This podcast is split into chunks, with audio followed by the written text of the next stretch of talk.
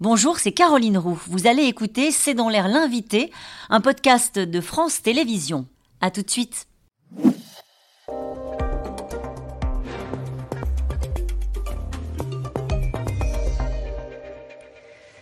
Bonsoir à toutes et à tous, bienvenue dans C'est dans l'air. Mon invité aujourd'hui est Audrey Lebel. Bonsoir. Bonsoir. Merci d'avoir accepté cette invitation. Vous êtes journaliste indépendante, vous collaborez à la revue Dessinée et au Monde diplomatique et vous publiez euh, Nos amis saoudiens aux éditions Grasset. C'est une enquête inédite, fouillée sur les relations entre la France euh, et l'Arabie saoudite, dirigée aujourd'hui, on le sait, et on va en parler dans un instant, euh, par le sulfureux MBS Mohamed Bel Salman. Dans ce livre, vous racontez comment le monarque et la monarchie a réussi à imposer ses règles du jeu à coup de commandes militaires, d'influence parfois, d'intimidation et bien sûr euh, via une, une énorme puissance financière. Déjà pour commencer, il a été difficile à mener cette enquête parce que vous avez surtout euh, eu affaire à des gens euh, mutiques, des portes fermées et des gens effrayés.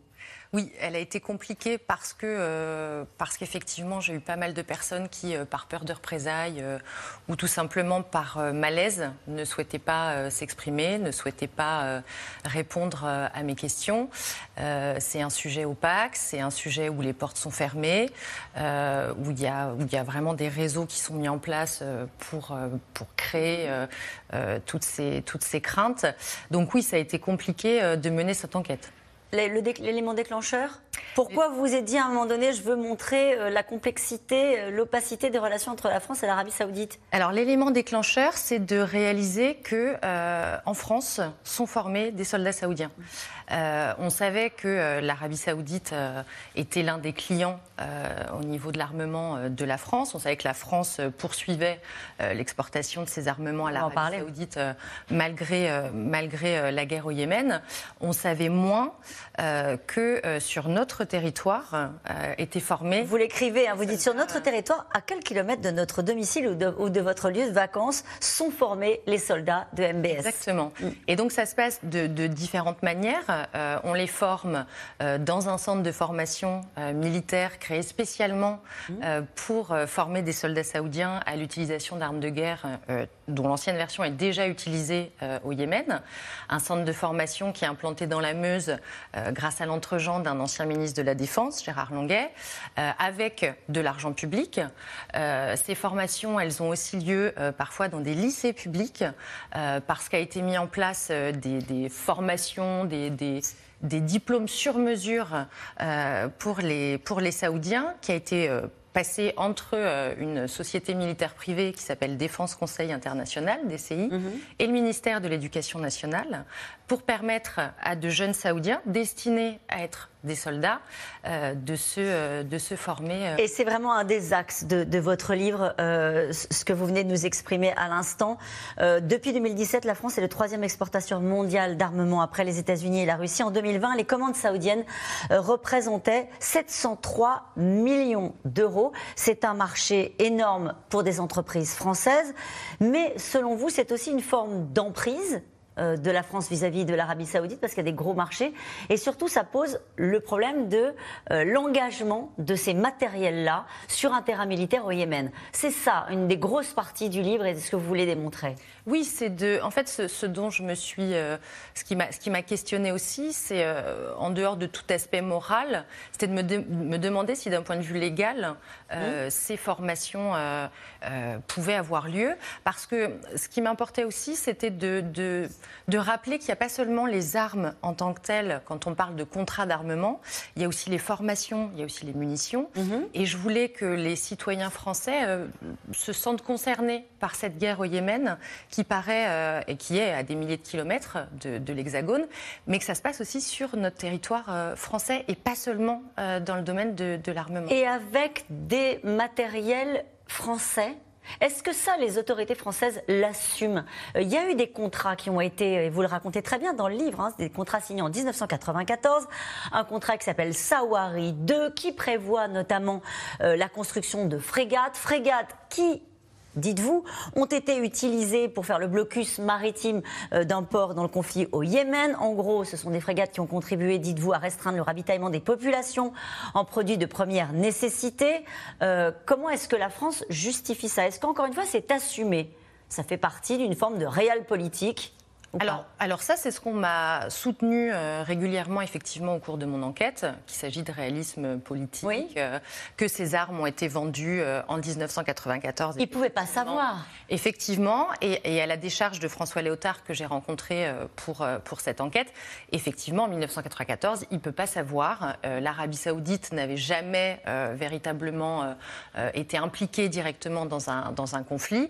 Donc, à sa décharge, il ne pouvait pas savoir. En revanche, euh, le fait de. C'est pas seulement qu'on ait vendu ces frégates qui ont été utilisées après, c'est qu'il y, a, y a ce qu'on appelle le maintien en condition opérationnelle, c'est-à-dire que la France assure la maintenance de ces frégates pour qu'elles puissent euh, continuer de, de, de, servir. Elle est complice, c'est ça que vous voulez dire?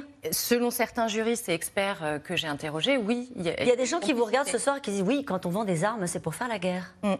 Oui, sauf que ce que rétorque euh, le, ministère des Armées, euh, à l'époque euh, Florence Parly et François Léotard aussi quand je l'ai rencontré, c'était que ben, on ne pouvait pas se douter que ces armes seraient utilisées. Oui.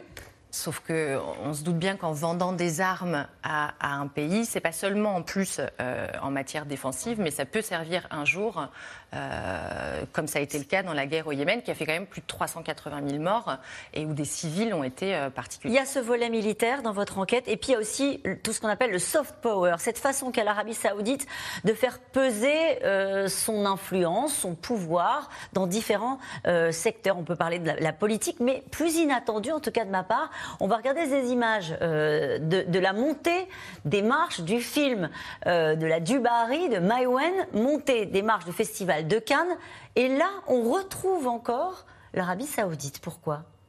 Eh bien, tout simplement parce que, comme vous l'avez dit, euh, dans la stratégie de l'Arabie saoudite euh, d'exercer son soft power euh, de manière à se racheter une crédibilité sur la, scène internationale, à redorer son image, il y a eu toute une opération de séduction qui a été mise en place avec l'arrivée de, Mohamed Ben Salman en 2017.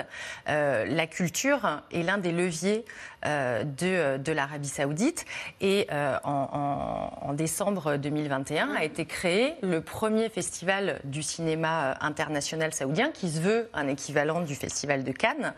Euh, et euh, ce festival international du film saoudien il, a parmi, parmi ces, personnes un, Français Édouard euh, Weintraub, qui est l'ancien délégué euh, de la quinzaine des réalisateurs du Festival de Cannes, qui est aujourd'hui directeur mhm. artistique de ce festival. Et puis, lors de, l'ouverture de la première de cette édition, on pouvait compter sur la présence de Thierry Frémaux, l'actuel délégué général du Festival de Par amour du cinéma ou parce qu'ils ont été payés? Parce qu'il y a des contrats qui ont été passés aussi dans le domaine de la culture entre la France et l'Arabie saoudite. Qu'est-ce qui est choquant? Qu'est-ce qui est choquant qu'on prenne des contrats avec un pays qui a beaucoup d'argent?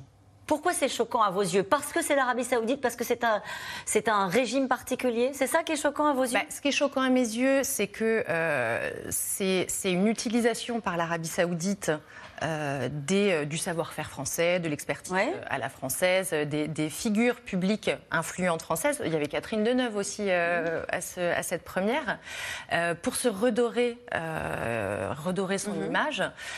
et c'est choquant parce que effectivement, on parle d'un régime qui, hormis la guerre au Yémen, hormis l'assassinat du journaliste Jamal Khashoggi, mhm. qui n'était pas n'importe quel journaliste en Bien plus. Il faut rappeler qu'il il avait ses entrées au sein de la famille le régime a été, au banc, a été mis au banc des nations pendant plusieurs années. Voilà.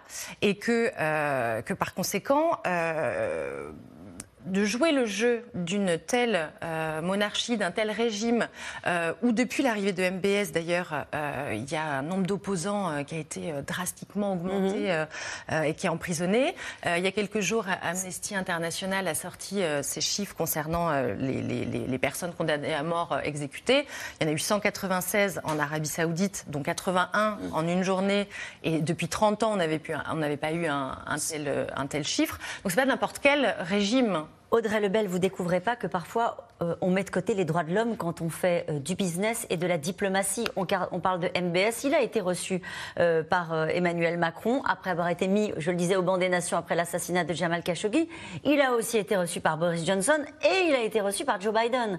Oui, sauf que Emmanuel Macron a été le premier chef d'État à se rendre, euh, premier, chef, d'État occidental à se rendre en Arabie Saoudite en, 2000, en 2021, où il a réhabilité effectivement MBS après, après l'affaire Rashoggi. il l'a reçu à Paris l'été dernier. mais pour autant, est-ce que MBS a augmenté la production de barils de pétrole? La réponse est non. La réponse est non. Et c'est tout, tout l'enjeu en fait de, de ce livre, c'est de démontrer, mais finalement, toutes ces courbettes diplomatiques, politiques, dans le domaine du sport. Est-ce que ça paye? Est-ce que ça paye? Et, vous, et, la réponse est non Et la réponse est non. Merci beaucoup. En tout cas, c'est très fouillé, c'est passionnant, euh, parfois vertigineux. Audrey Lebel, nos amis saoudiens, c'est publié euh, chez Merci encore d'avoir été mon invité. On se retrouve dans un instant avec les experts de C'est dans l'air. Nous allons évoquer les polémiques autour des JO. Le ticket à 2700 euros pour la cérémonie d'ouverture, forcément, ça choque. À tout de suite. Merci d'avoir écouté C'est dans l'air. Comme vous le savez, vous pouvez désormais écouter l'intégrale, mais aussi l'invité ou vos questions à nos experts. Tous ces podcasts sont disponibles gratuitement sur toutes les plateformes de streaming audio. Et pour le replay vidéo, c'est sur France.tv, bien évidemment. À bientôt.